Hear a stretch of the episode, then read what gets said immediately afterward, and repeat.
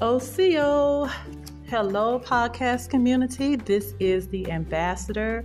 I am coming live to you from Rosebank, and today is Mita's Afterthoughts Day. I am going to be discussing Wahala by Nikki May. Woo! What a good read. Wahala, Wahala, Wahala, Wahala. Wow. What can I say? What a good read. I'm waiting to see these characters on the screen. So, here's a book about three good friends and their families, each with their own unique personality, living in the UK, going along about their business, and all of a sudden the group gets railroaded by a fourth friend suffering from some major, and I mean major, mental illness.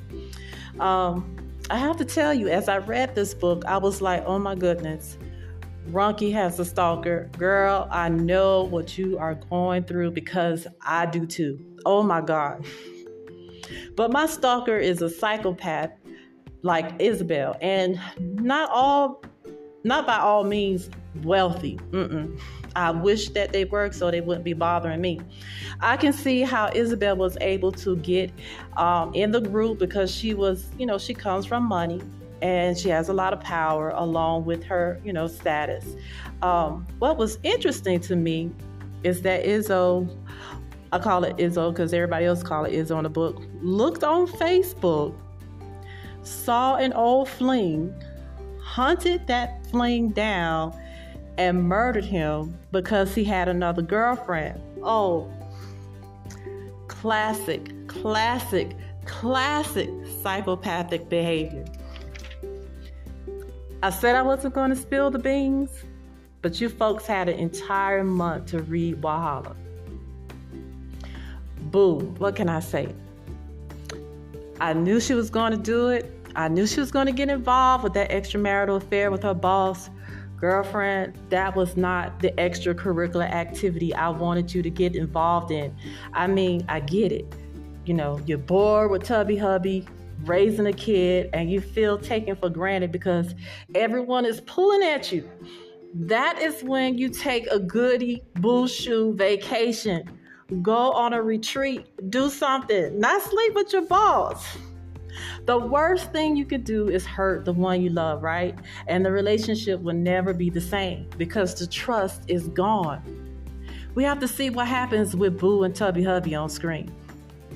Then to find out that you are a half sister with the psychopath, I can see where you get that Dr. Jekyll and Mr. Hyde personality as well, because it's a father trait you and Isobel share. Simi.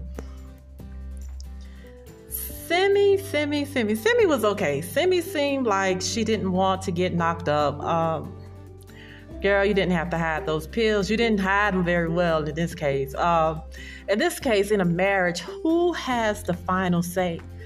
Is it the husband or the wife when you're planning to have a child? I mean, it's Simi's body, and you know she have to go through all the changes. But in a marriage, who has the final say? Is it the husband or the wife in this situation?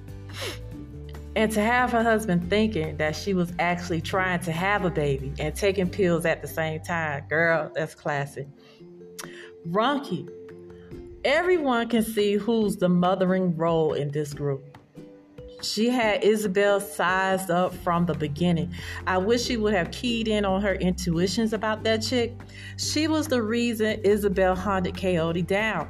Those red flags was all over the place. Isobel was one messy, rich heifer. I mean, she was, oh my God. Isobel was like, it was her dream to come to the UK and jack up everybody's life because Kayode had another girlfriend. And she plays her role well. Isobel, hmm, 100% certifiable. Crazy. That's all I can say about that chick. Go get the book, read it. If not, wait until it gets on the screen.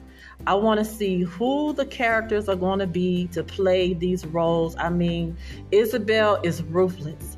But overall, I can give the book a thumbs up and it deserves its spot on my shelf. Good job, Nikki May.